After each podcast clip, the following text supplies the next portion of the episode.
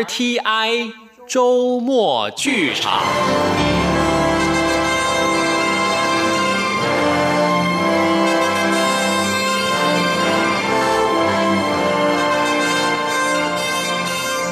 顺治皇帝龙跃云津，陈宗岳主述，邓荣荣导播配音，欢迎收听。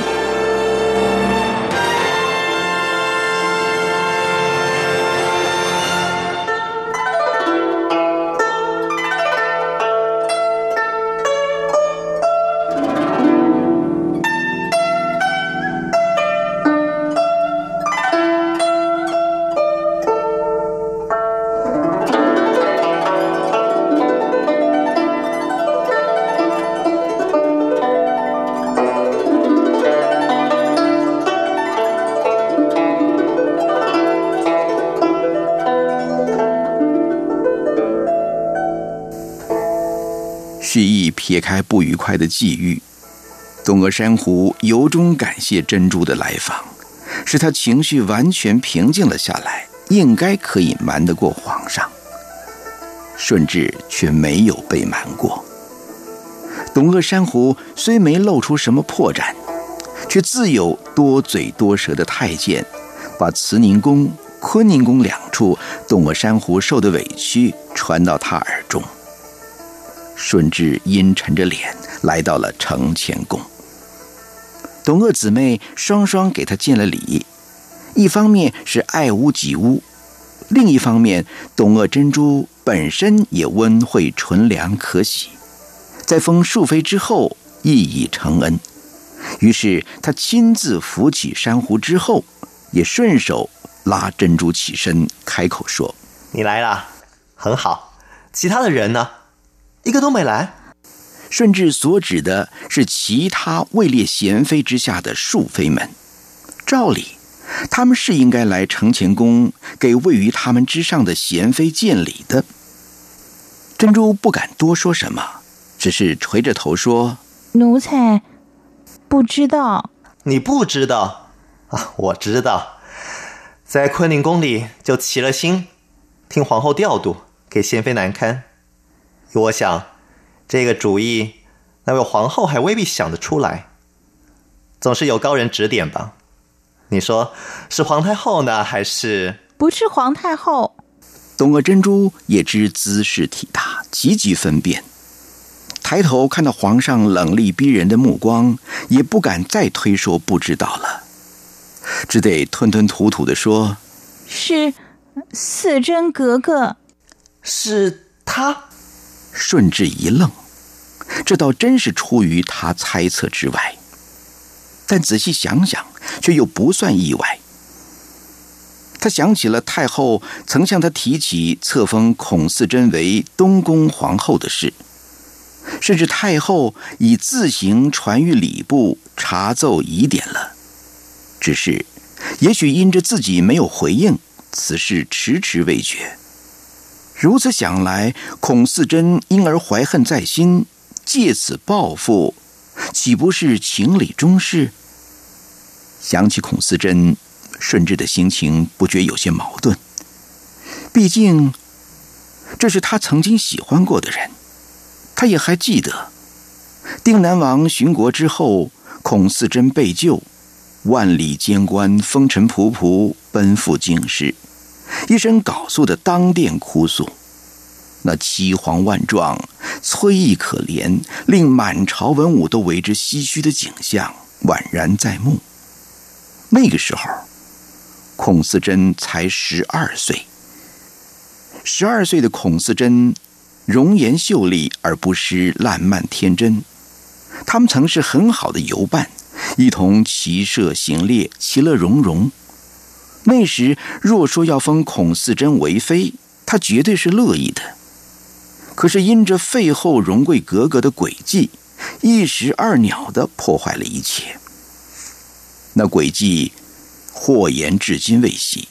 若不是荣贵阴谋得逞，东阿珊瑚不会指婚给伯木伯郭儿，也就不会引起后来这一连串的悲剧事件。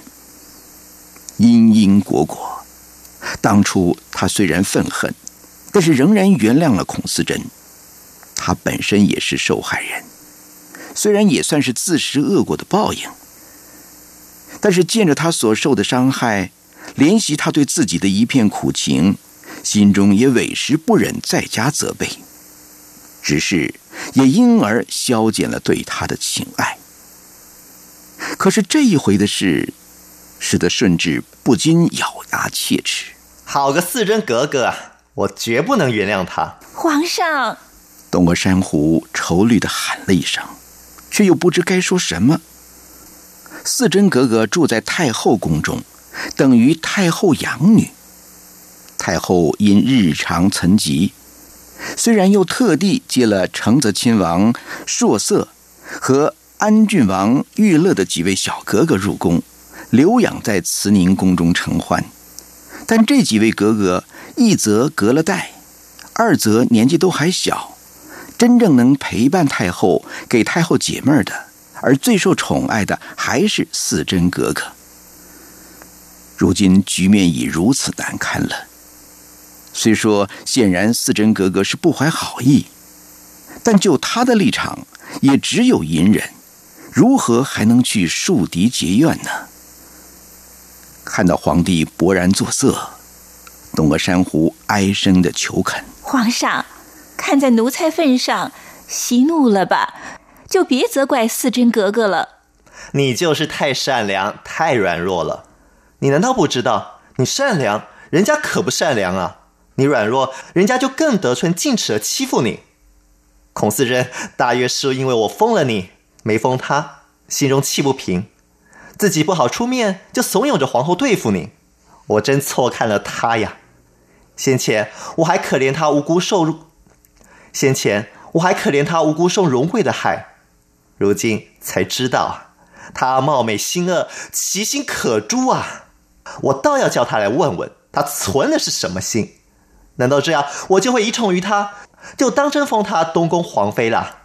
哼！幸好没封，如果真封了，贤妃位次在皇妃之下，她不更想着法子作践你了？啊，皇上多虑了。皇上既没封她，她当她的格格，我做我的贤妃，井水不犯河水的，她怎么作践得了我呢？平素我根本不会跟她照面的。要照面了呢？顺治不停的逼问着，东阿珊瑚蓦然垂下双睫。久久才低微的说：“我我让他，皇上，是我做了亏心的事啊！啊，什么人都不怪，要怪只能怪我自个儿失了皇太后的欢心，又伤了皇后的心。要不是为了我，四真格格也不会弄得如今这么不尴不尬的。你这是在怪你自己，还是怪我呢？一开始。”就是我情不自禁，强力逼你的，你悔了，怨了，是不是？啊，皇上，我不是这个意思。皇上，你知道我不是这个意思的。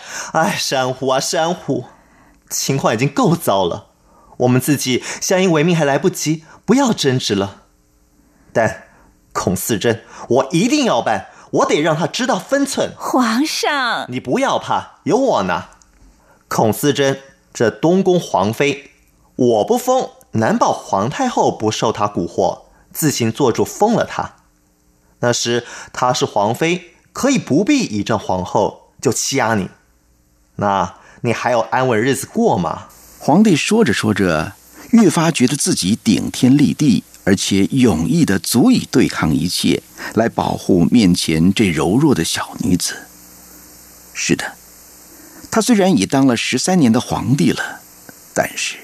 不论昔日在摄政王面前、皇太后跟前，乃至今日在才能出众的文臣、战功彪炳的武将前，他都时有自己弱小、微妙、才学不足统御朝政的自卑。但董鄂珊瑚的柔弱，却激出他认为自己必得昂然挺立，才能为他遮风避雨、抵挡一切侵害的雄心。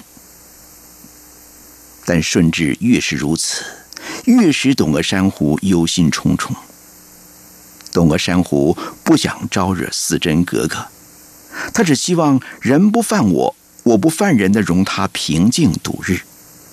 皇帝若一怒去责备四真格格，可想而知，会又生出无数风波来。而他亲弱的心，如今是再载负不起任何摧折了，几乎是哀求的。董鄂珊瑚涕泪盈盈。皇上，就看在奴才面上，宽待了四真格格吧。皇上便要如何，也得有真凭实据呀。四真格格也挺可怜的了，皇上就别责怪他了。董鄂珍珠也在一旁说。皇上怕四真格格要封了皇妃，会欺负姐姐。那封姐姐一个比皇妃大的，不就成了？那他见了姐姐，还得给姐姐磕头，姐姐也不用怕他啦。原是童心未泯、孩子气的话，却投合了顺治的心意，顿然血迹云开。嗯，珍珠这个主意好，也不用跟孔思珍去啰嗦了。待我好好合计合计，想个好名目。他们欺压你，我偏抬举你，让他们眼热去。董鄂珊瑚心中暗自着急，却又不敢再说什么。皇上已算让了一步，不直接找孔思珍的麻烦了。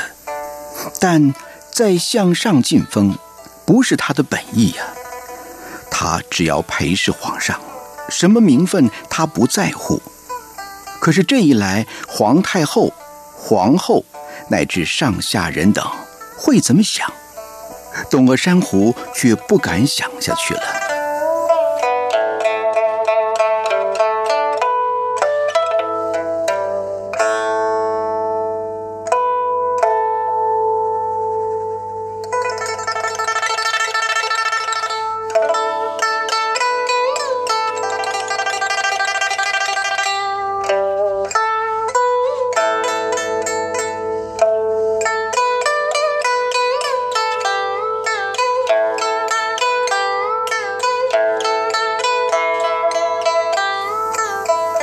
朕前奉圣母皇太后谕，内大臣娥硕之女董鄂氏立为贤妃。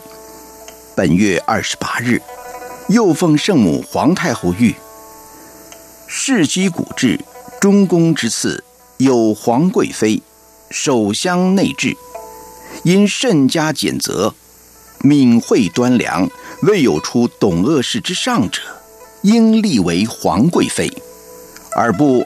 即查诏典礼，于十二月初六日集齐行册封礼。礼部接到这道上谕，满汉官员都傻了。册董鄂氏为贤妃，已闹得里里外外满城风雨，而未及一个月，又预备晋封为皇贵妃，比当初废后时汉臣建立的东西二宫位次尤高。群臣对这位董鄂氏的来历无不心知肚明，对后宫皇太后、皇后的态度也颇有耳闻。任谁也不会相信，真是奉圣母皇太后谕。但天威难测，谁敢多事？皇太后听说此事，也不觉呆了，好半晌才对苏麻拉姑说。你每见董鄂氏在宫门外磕头请安，就心软，再三的央求主子宽待了他吧。你看看，才几天，又准备晋封董鄂氏为皇贵妃了，倒是顾忌不改，还赖说是我的主意。幸亏我没听你的。我那两个哥哥来朝也亲眼得见，否则我宽待了他倒容易，科尔沁和蒙古那边可宽待我呀？苏麻拉姑哑口无言。他自幼照顾顺治，虽有主奴之名，然而情分来说，实在与母子无异。见董鄂珊瑚头一天觐见太后。吃了闭门羹之后，依然立不少亏，天天依时前来请安。只是他不敢未奉懿旨跨入宫门，总只在门外依礼叩拜之后，含泪敛愁而去，心中十分不忍。每在太后跟前极力缓转，太后总叹着气，虽亦见有不忍之色，仍坚拒不纳。如今苏麻拉姑才不禁佩服太后委实见得深，虑得远，竟是早料到了皇上的任性胡为。他不由替皇太后不平，皇上实在太不体恤太后了。他亲眼见着和硕卓里克图亲王吴克善、都罗达尔汉巴图鲁郡王满珠洗礼，以朝觐入宫，就正赶上了封董鄂氏为贵妃之后。若不是皇太后一开始就监拒贤妃董鄂氏于门外，总算抚平了两位王爷的怒气，否则真不知这饥荒如何打发。而如今两位王爷尚未离京，皇上又如此任性施为，怎怪得皇太后愁眉难展？两位王爷，卓里克图亲王是降为静妃的废后荣贵格格的阿玛，达尔汉巴图鲁郡王是当今皇后的马法，父女祖孙关心，岂能对此事不闻不问？想到这儿。连苏麻拉姑也不禁忧心忡忡起来，不知皇太后将如何应付。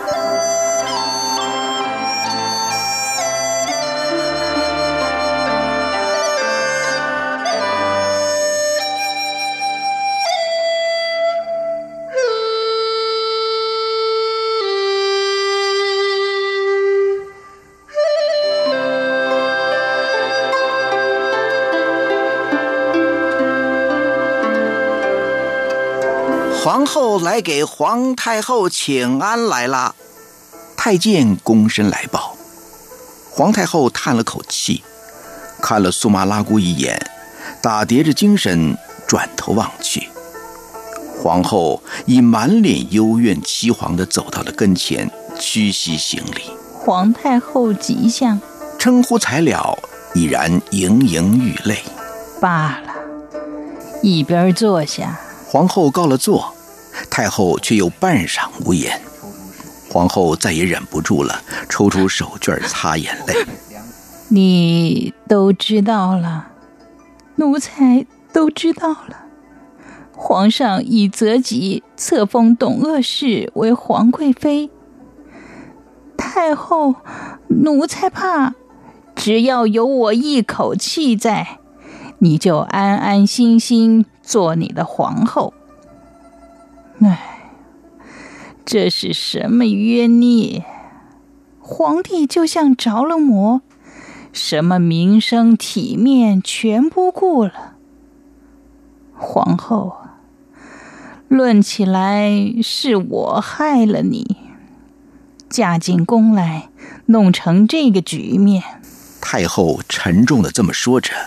皇后赶紧说：“皇太后别这么说，皇太后选中奴才原是太后的恩典，是奴才无能拴不住皇上的心。”这句话倒更增添了太后几分怜爱疼惜。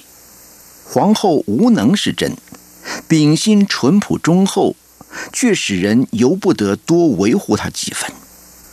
沉默了半晌，皇太后缓缓地说。这也怪不得你，只能说命吧。皇太后顿了一下，想着怎么措辞。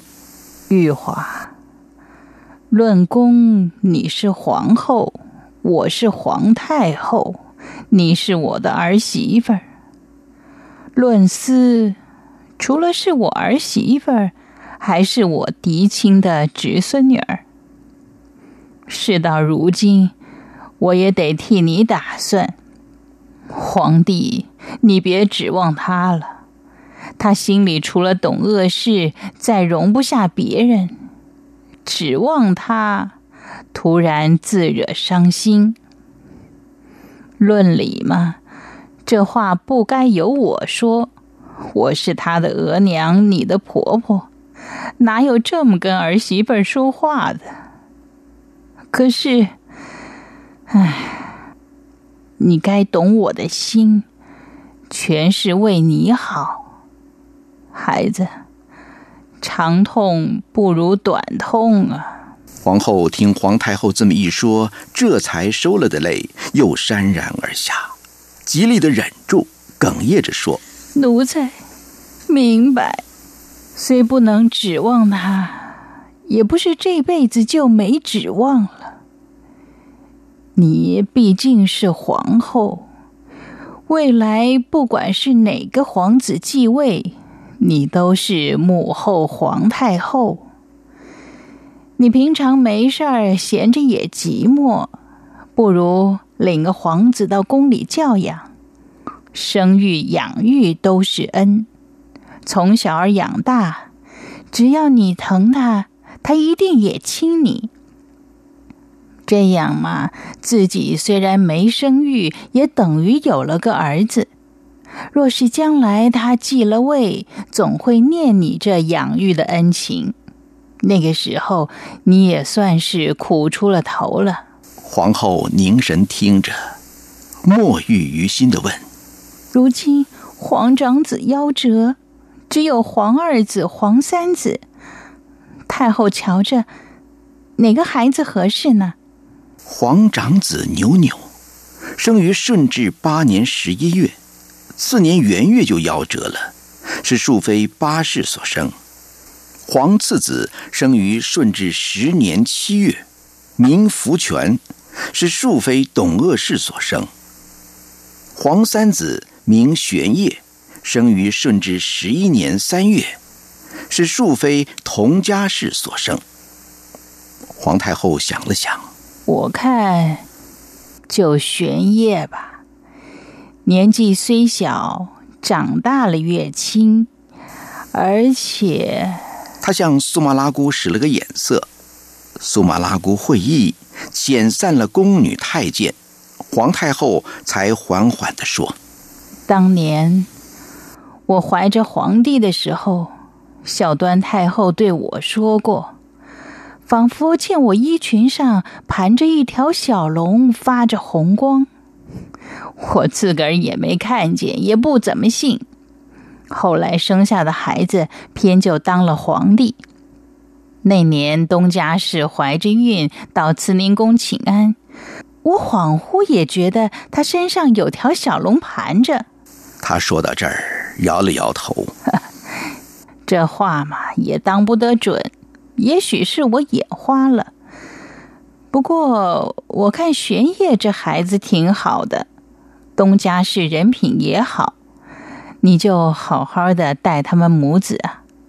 即使玄烨没能继位，有个贴心的好儿子，总也是叫人安慰的事儿。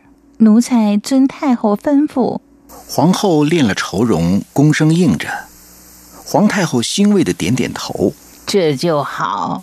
正说着，太监门外回禀：“四珍格格给皇太后请安来了。”皇太后一听，不觉又叹了口气，又是一个受了委屈的。抬头只见亭亭袅袅的孔四珍，带着薄薄的嗔怒之色走到了跟前，屈膝行礼。奴才叩见皇太后，皇太后吉祥，起来吧，格格。孔四贞转身又向皇后行了礼，才依皇太后吩咐也告了座，却又默然无语。看到他的神情，皇太后当然知道，也是为了封董鄂氏为皇贵妃那道上谕，但身份不同，格外难以措辞了。早知道这样，又何必多事呢？说出要封她为东宫皇妃的话，如今竟是进退两难，封也不是，不封也不是，封吗？明摆着，皇帝根本不以为意，不过多个冷落深宫的妃子，不封吧，已传谕礼部查照典礼，内外皆知。江南道监察御史余铎都上了奏章了，说皇上临御伊始，又两宫册立有齐，经暂停内外秋决，以彰皇仁。这又如何下台法呢？就在皇太后踌躇着，孔思珍开口了：“奴才方才听说，皇上要封董鄂氏为皇贵妃，这可是真的？是真的？那皇贵妃位次在东宫皇妃之上，是不是？是啊。如果奴才见了她，还得给她磕头。”问到这儿，皇太后不能不详尽回答了。照礼数是这样的：皇贵妃位列中宫之次，除了皇后，就属她的。见了皇后，她该磕头；除了皇后之外，后宫所有的妃嫔都得给皇贵妃磕头。凭她懂恶事，也配。此语一出，倒令太后愣了一下。她虽然知道这位定南武庄王格格素来心高气傲，倒没想到说出这样不明事理的话来，立刻正色地说：“格格，话可不是这么说。不管咱们觉得怎么样，她只要受了皇帝册封，她就是不折不扣的皇贵妃。”一切都得照着礼数来。我虽是皇太后，虽也觉得你委屈，可也没有就因此答应可以把礼数废了的道理啊。这席话一出，孔四贞脸也白了，眼也红了，分明太后是在教训他。这还是他进宫三年的头一遭，垂下了头，虽不敢作声，心中一百个不服气。太后是何等的精明敏锐，哪有看不出来的？轻轻叹了一口气，缓缓地说：“董鄂氏进宫封贤妃也有些日子了，也许你看到我的做法，才有了这种想法。可是，格格，我是受礼的人，人家给我磕头行礼，我可以不受啊。”这在董鄂氏来说，够不够委屈、没脸？可是你也是亲闻亲见的，他可没有因此就把礼数亏了。该来请安就一定来，不敢进宫门，在门外朝上磕头，这就叫懂礼，让人不管怎么看他、怎么想他，可拿不住他一点的短。讲句你们听了都会不乐意的话，就凭这个，他真够皇贵妃的格。话说到这儿，皇后和孔思贞双双色变，太后又深深的看看他们，最后目光停在孔思珍身上，倒灵机一动：“格格，回去好好想想，封你东宫皇妃的话，我说出了。”不能收回。可是，你可以自己拿主意，要还是不要？想明白了再来告诉我吧。吁出一口气，安置孔四珍的难题，暂时是不用管了。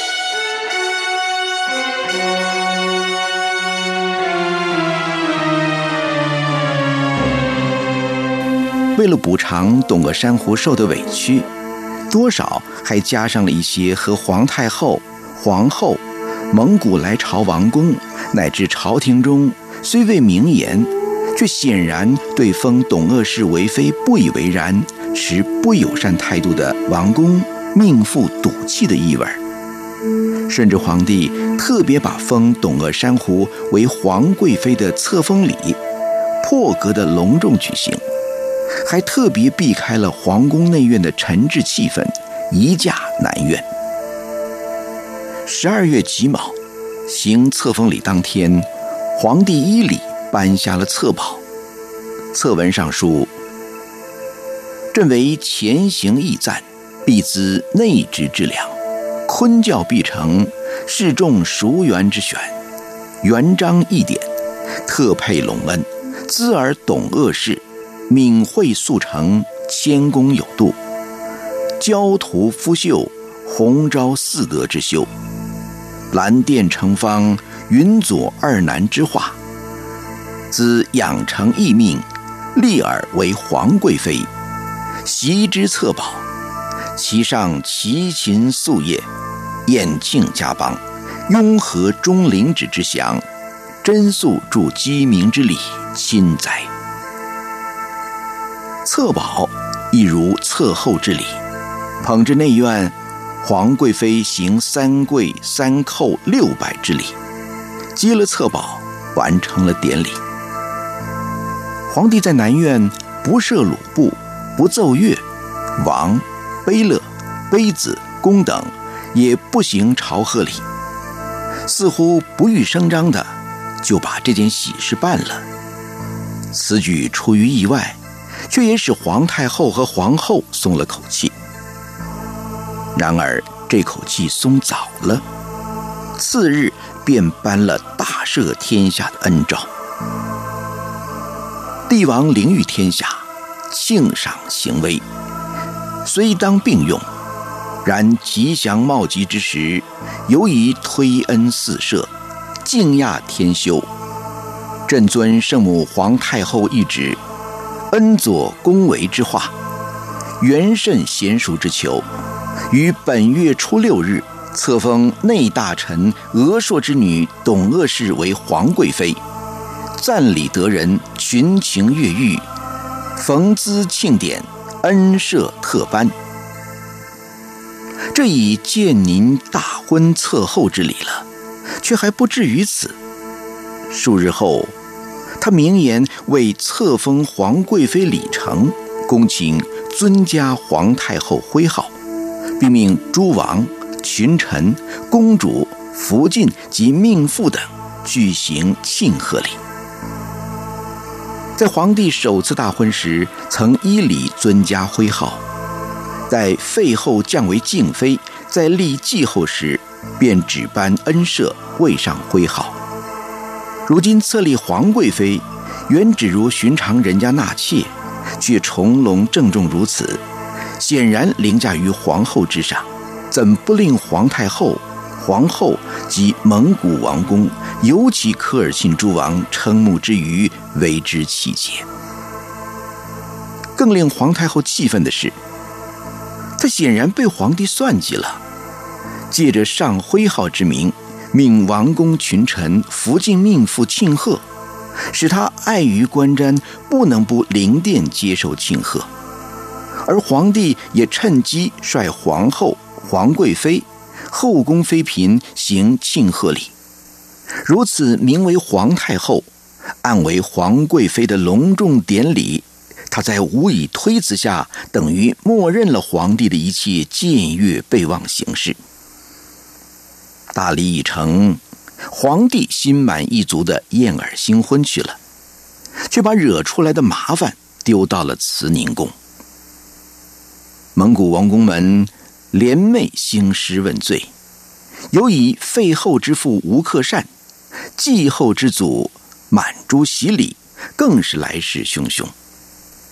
处于理亏劣势的皇太后，至此便不能不以低姿态求息事宁人，一口承认错在皇帝。哼，如今你也承认他错了。吴克善是得理不饶人，当初却一口咬定了是荣贵错了，任凭他废后，硬把荣贵降为静妃，不母不太。你后来见过荣贵没有？还不满二十岁呢，憔悴委顿的，看着比他额娘还老。我把他交给你的时候，可是一朵含苞待放的鲜花啊！吴克善是痛心疾首，皇太后却是极力的申辩。那时候的事，跟今日的事不相干呢。那个时候毕竟是荣贵错在先，他也承认了。哼，当时倒是错，如今我倒佩服荣贵好见识，早知道董鄂氏是个祸害，早早打发出去。只可惜打发的不够远，要不也不至闹成今日这样的局面了。这么一说，皇太后真是无言可对。弄到今日的局面，先前再有理，也变成没理了。恨只恨不争气又任性胡为的儿子，和那敬畏荣贵严重、狐妹子迷惑了皇帝的董鄂妃。这场争议未了，那边满珠喜礼开口了：“若说荣贵，还说多少有错在先。玉华姐妹呢？错了什么？”自从进宫，就给干晾着。眼见着，先后后宫里生了三个皇子，五个皇女了，有哪一个是咱们蒙古后妃生的？难不成五个博尔济吉特氏后妃全得了不孕的症候？当然，谁也知道，并不怪蒙古后妃不孕，而是顺治皇帝从不灵性。如此追根究底，只有一个解释，那就是皇帝根本对蒙古后妃具有成见，不愿意接纳。蒙古后妃未入宫前，与皇帝未曾照面，更谈不上芥蒂，何至于如此不得皇帝欢心呢？显见的问题，并不出在他们本身，而是出在他们是来自蒙古。更进一步推论。他们都是博尔吉吉特氏，既是母舅家，又是丈人家，皇帝却那么明显的排斥，怎不令皇太后思之渲然？而且处在夹缝中，左右为难。皇帝儿子的态度是那么充满不友善的敌意，蒙古，尤其是娘家科尔沁方面，更是咄咄逼人。吴克善如今逮着了理。一边冷笑着山火，一边说：“ 蒙古后妃不孕，可难保如今这位册封之礼以僭越皇后之上的皇贵妃不孕。一旦承恩受孕，又一举得男，我们这位皇上喜心翻倒之余，谁知道再有什么惊人之觉？要知道，皇贵妃已是中宫之次。”想再加恩，吴克善说到这儿，嘿嘿冷笑了两声，然后斜眼看着满珠洗礼，就自顾自的封口，不再往下说了。原是亲兄弟，为了吴克善之女荣贵格格被废，降为静妃，而满珠洗礼的孙女玉华格格却封了皇后，一消一长，未免难堪。便不由多心，总觉得满珠喜礼声势日益显赫，有凌驾之势，态度中也显现出以势而骄。天长日久，兄弟俩就面和心不和了。及至听说玉华格格虽居皇位，仍未承恩受宠，私心中多少有些嗔怨。如今提起蒙古武功后妃，都受冷落而不孕，皇贵妃承恩受孕几率极大时，竟有点幸灾乐祸，一边说着风凉话，一边冷眼看满珠喜礼如何反应。一急之下，满珠喜礼果然沉不住气了，僵着一张脸：“你的意思是他会废了玉华格格？”吴克善用不以为意的口吻说：“凡事起头难，他又不是没废过后，有过了一回，他还在乎什么？”你，满珠心里怒指着他，转念一想，倒又觉得他的话虽不中听，不为无理，转向皇太后说：“万一胡克善哥哥不幸严重，你怎么说？”皇太后一时心乱如麻，她本想辩称不会，但就近日皇帝所为，已是既不管理，也不讲理了。他实在也毫无他一定不会再度起废后念头的把握。但是话已经都逼到这一步了，不能不先稳住局面。随皇太后徐徐的说：“这事儿。”我断不容发生第二回了，除非我闭了眼。如果董鄂氏有夺嫡之心，我断容不了他，总要还蒙古一个交代。说到这儿，皇太后的神色由庄重转为凄楚。如果是出于皇帝胡闹，除非他不要我这个额娘了，那也只能由他闹去。那个时候。蒙古那边要怎么样，也由着你们了。皇太后抽出手绢儿，她擦了擦已潸然而下的泪水。生了这样一个忤逆儿子，我也愧对娘家，还能拦着你们不许兴师问罪吗？只能说，要我活着，断不容此事。若他真忤逆到连额娘也不要了，那……我一死以谢蒙古。皇太后的话说到这儿，吴克善和满珠喜礼也不能不为之动容，不敢再往下逼了。满珠喜礼沉默了半晌，重重的点了点头：“嗯，好，有你皇太后这么说，我们还能怎么样？只一件，为了这董鄂氏。”蒙古后妃算是受尽了委屈，万一她承恩受孕，又生的是儿子，那便不废后，以后入继大统的少不得是她亲生的皇子。玉华他们不是一辈子都翻不了身了，你又如何交代？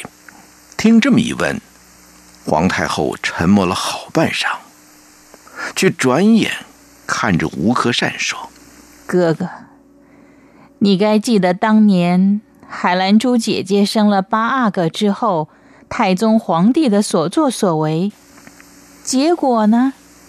当年太宗皇太极之宠爱陈妃海兰珠，不下于今日顺治之宠爱董鄂氏，甚至为八阿哥出世，颁下大清立国第一道大赦令，明言立八阿哥为储君。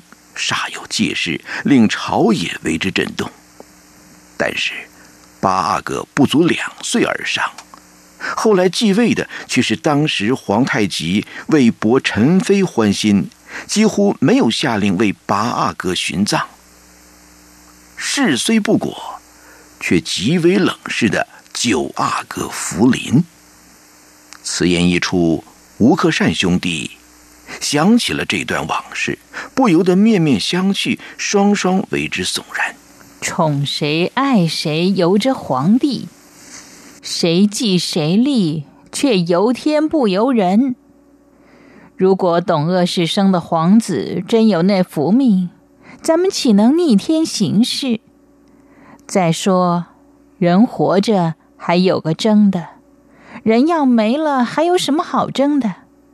圣母皇太后便是她，玉华总是母后皇太后，这个位次总是定了规的，咱们争不过天呐。皇太后说到这里一顿，慢慢的又接口说：“如果那孩子无福继位，又还有什么好计较的？就就就这么便宜？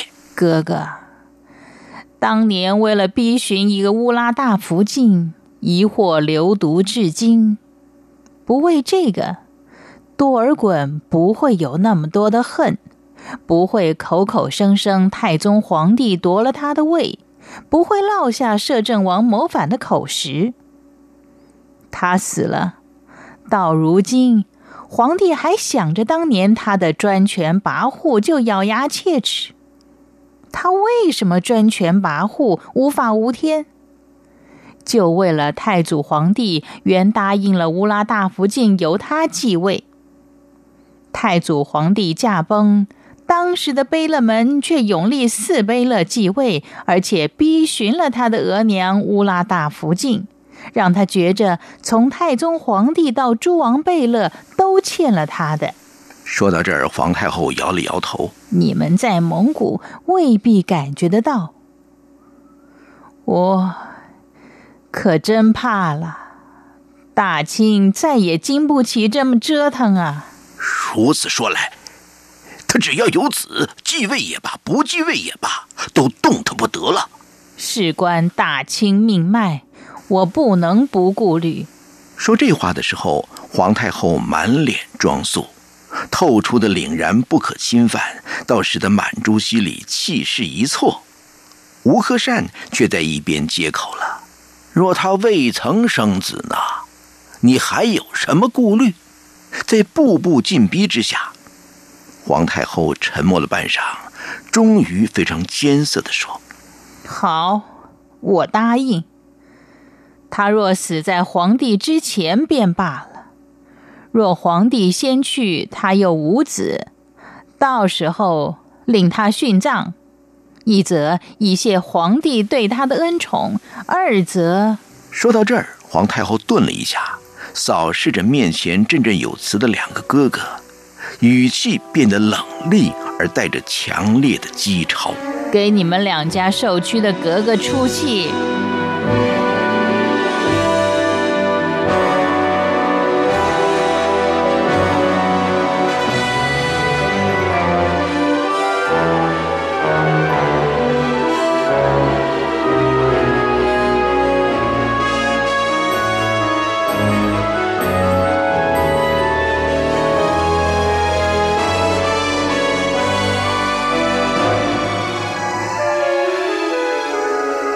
不知道蒙古王公进慈宁宫谈了些什么，但见他们满意离京而去，而皇太后对董鄂珊瑚依然冷淡如故，顺治皇帝就心里有数了。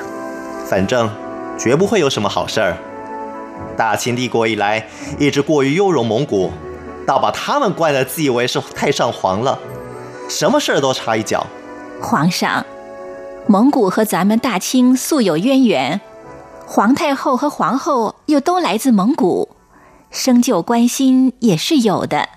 生就关心，他们只关心我疼了谁，又宠了谁吧？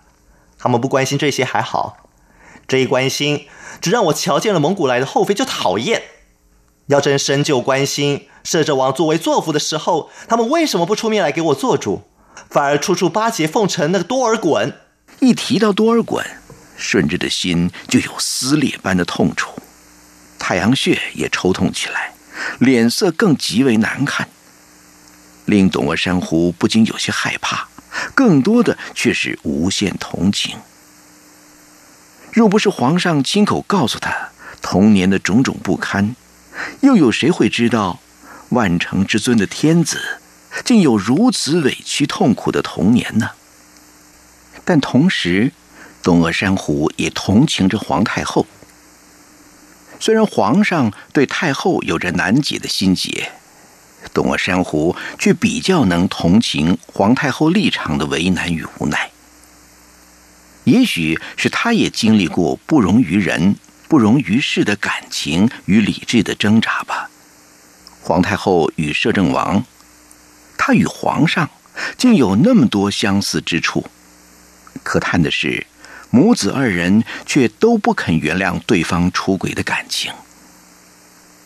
东阿山虎抬头去看皇上，却见皇上似乎考虑着什么，他不敢打扰，便只静坐在一旁陪侍。久久，皇帝像下了决心一般的说：“就这么办，早该这么办。”皇上，办什么？咱们大清的太庙。供祀的是大清的列祖列宗，和蒙古何干呢？匾上要书写蒙古文字做什么呢？我要下令停书蒙古文字啊！皇上千万不可造次！啊造什么次啊？本来就不该有的。比方人家祖宗牌位还要列上旧家，祠堂除了本姓堂号，还把各代外家列上吗？可是太庙匾上不也有汉文吗？那不同，咱们入主中原，到了汉人的地方，汉人比满人多了一万倍也不止。汉人只是汉文，不是满文，当然得写上汉文，让汉人看得懂。蒙古不过是外藩，有什么非加上蒙文的必要呢？说了就做，他当真传下谕旨，太庙免书蒙古文字。不仅如此，在公布奏言说，凡各坛庙门上匾额，或从太庙立去蒙古字，上书满汉文，或仍用旧额。所得到的答复是：如太庙立。皇太后气得脸色发青，立时动了肝气。种种新仇旧恨全向上涌，拉着苏玛拉姑的手，悲悲戚戚地说：“你去问问他们，是不是多闲着我这个皇太后碍眼？横竖他逼死碍眼的人也不是头一回了，想怎么样也用不着绕着弯子逼我。四条白绫，我成全他们就是了。”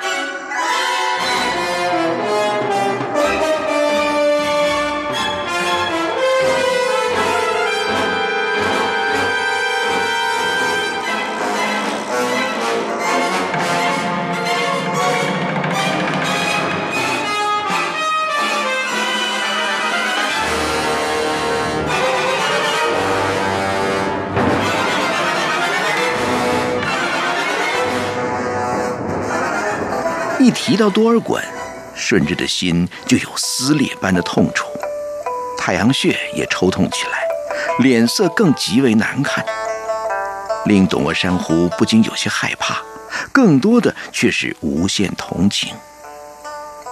若不是皇上亲口告诉他童年的种种不堪，又有谁会知道万乘之尊的天子竟有如此委屈痛苦的童年呢？东鄂珊瑚抬头去看皇上，却见皇上似乎考虑着什么，他不敢打扰，便只静坐在一旁陪侍。久久，皇帝像下了决心一般的说：“就这么办，早该这么办。”皇上，办什么？咱们大清的太庙，供祀的是大清的列祖列宗，和蒙古何干呢？匾上要书写蒙古文字做什么呢？我要下令停书蒙古文字啊！皇上千万不可造次啊！造什么次啊？本来就不该有的。说了就做，他当真传下谕旨，太庙免书蒙古文字。不仅如此，在公布奏言说，凡各坛庙门上匾额，或从太庙立去蒙古字，上书满汉文，或仍用旧额。所得到的答复是：如太庙立。皇太后气得脸色发青，立时动了肝气，种种新仇旧恨全向上涌，拉着苏玛拉姑的手，悲悲戚戚地说：“你去问问他们，是不是多嫌着我这个皇太后碍眼？横竖他逼死碍眼的人也不是头一回了，想怎么样也用不着绕着弯子逼我。”四条白绫，我成全他们就是了。苏麻拉姑见状是又忧又急，气急败坏，就往承乾宫去理论。东阿珊瑚闻报，连忙起坐，亲自迎到宫门外，劝见苏麻拉姑全失去了昔日端庄镇定的常态，惊服法乱，涕泪纵横。见了董鄂珊瑚之后，劈头劈脑的就哭骂着说：“好贱人！你逼死了襄亲王不够，还要逼死了皇太后才称心吗？”董鄂珊瑚一听此言，哪儿还站得住啊？一矮身子便跪了下来，说：“奴才，奴才不敢冒天打雷劈，存忤逆犯上之心。嬷嬷，奴才若敢有一丝冒犯皇太后的不孝之心，立即横死当场。”你还敢欺鬼欺神？此时的苏麻拉姑把刚才皇太后的话一字不漏的转述了一遍。董鄂珊瑚哪担得起他们那个门字？脸色苍白如纸的说：“奴才自知罪该万死，却绝对不敢对皇太后有半点不孝之心呢。嬷嬷，只求嬷嬷明告奴才，究竟皇太后雷霆之怒因何而起呢？若是奴才有错，立刻以死谢罪；如果不是因奴才之错而起，那奴才也好力图补救啊。”苏麻拉姑一顿发作，气也平了一些。又见皇贵妃跪在自己跟前，诚惶诚恐。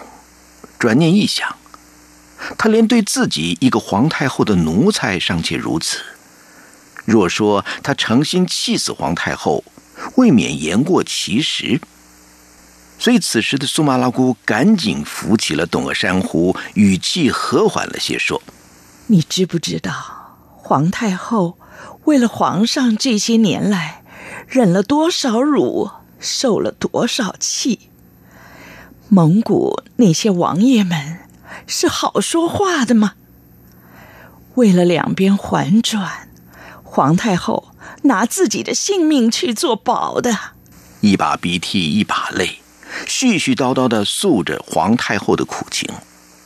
东鄂珊瑚嗟叹连连，把皇帝为什么要除掉蒙古文字的理由说了一遍，接着又说。求嬷嬷奏禀太后，奴才也苦劝过了，皇上，皇上执意不听呢。但说什么，奴才都是罪魁祸首。皇太后只要明示，要奴才怎么赎罪，奴才万死不辞。只要皇太后保重玉体，皇上是儿子，打也打得，骂也骂得。若真是气病了。这不孝之名，就这么说着说着，董鄂珊瑚是声泪俱下。还不孝之名，他分明就是不孝。皇太后听苏麻拉姑回奏，心情虽然平复，怒气犹自难消，却又不能不承认，此事并不能怪皇贵妃。而皇帝虽是任性胡为，也不是全然无理，只是此时此际。置皇太后于何地？而且自上尊号后，定省皆废，非不孝而何？苏麻拉姑自然知道皇太后的心情，又哪敢多口？有皇太后想到跪在自己跟前恳切陈词的皇贵妃，苏麻拉姑心中又是怜又是恨。说来，那也是个苦人儿。再细想想，这为人称羡的皇宫内院，竟是无人不苦啊！远处传来喝道之声，苏马拉姑一愣，说：“皇上来了。”但见皇太后满脸的怒容，求着说：“主子，皇上来了，主子您就让一步，别再责怪他了。母子俩啊，怎好弄得不能照面呢？”真是不能照面啊！一照面他忍不住，我也忍不住。尤其在这个当口，唉，为了不伤和气，你去告诉他我睡下了，有什么事过了这几天再说吧。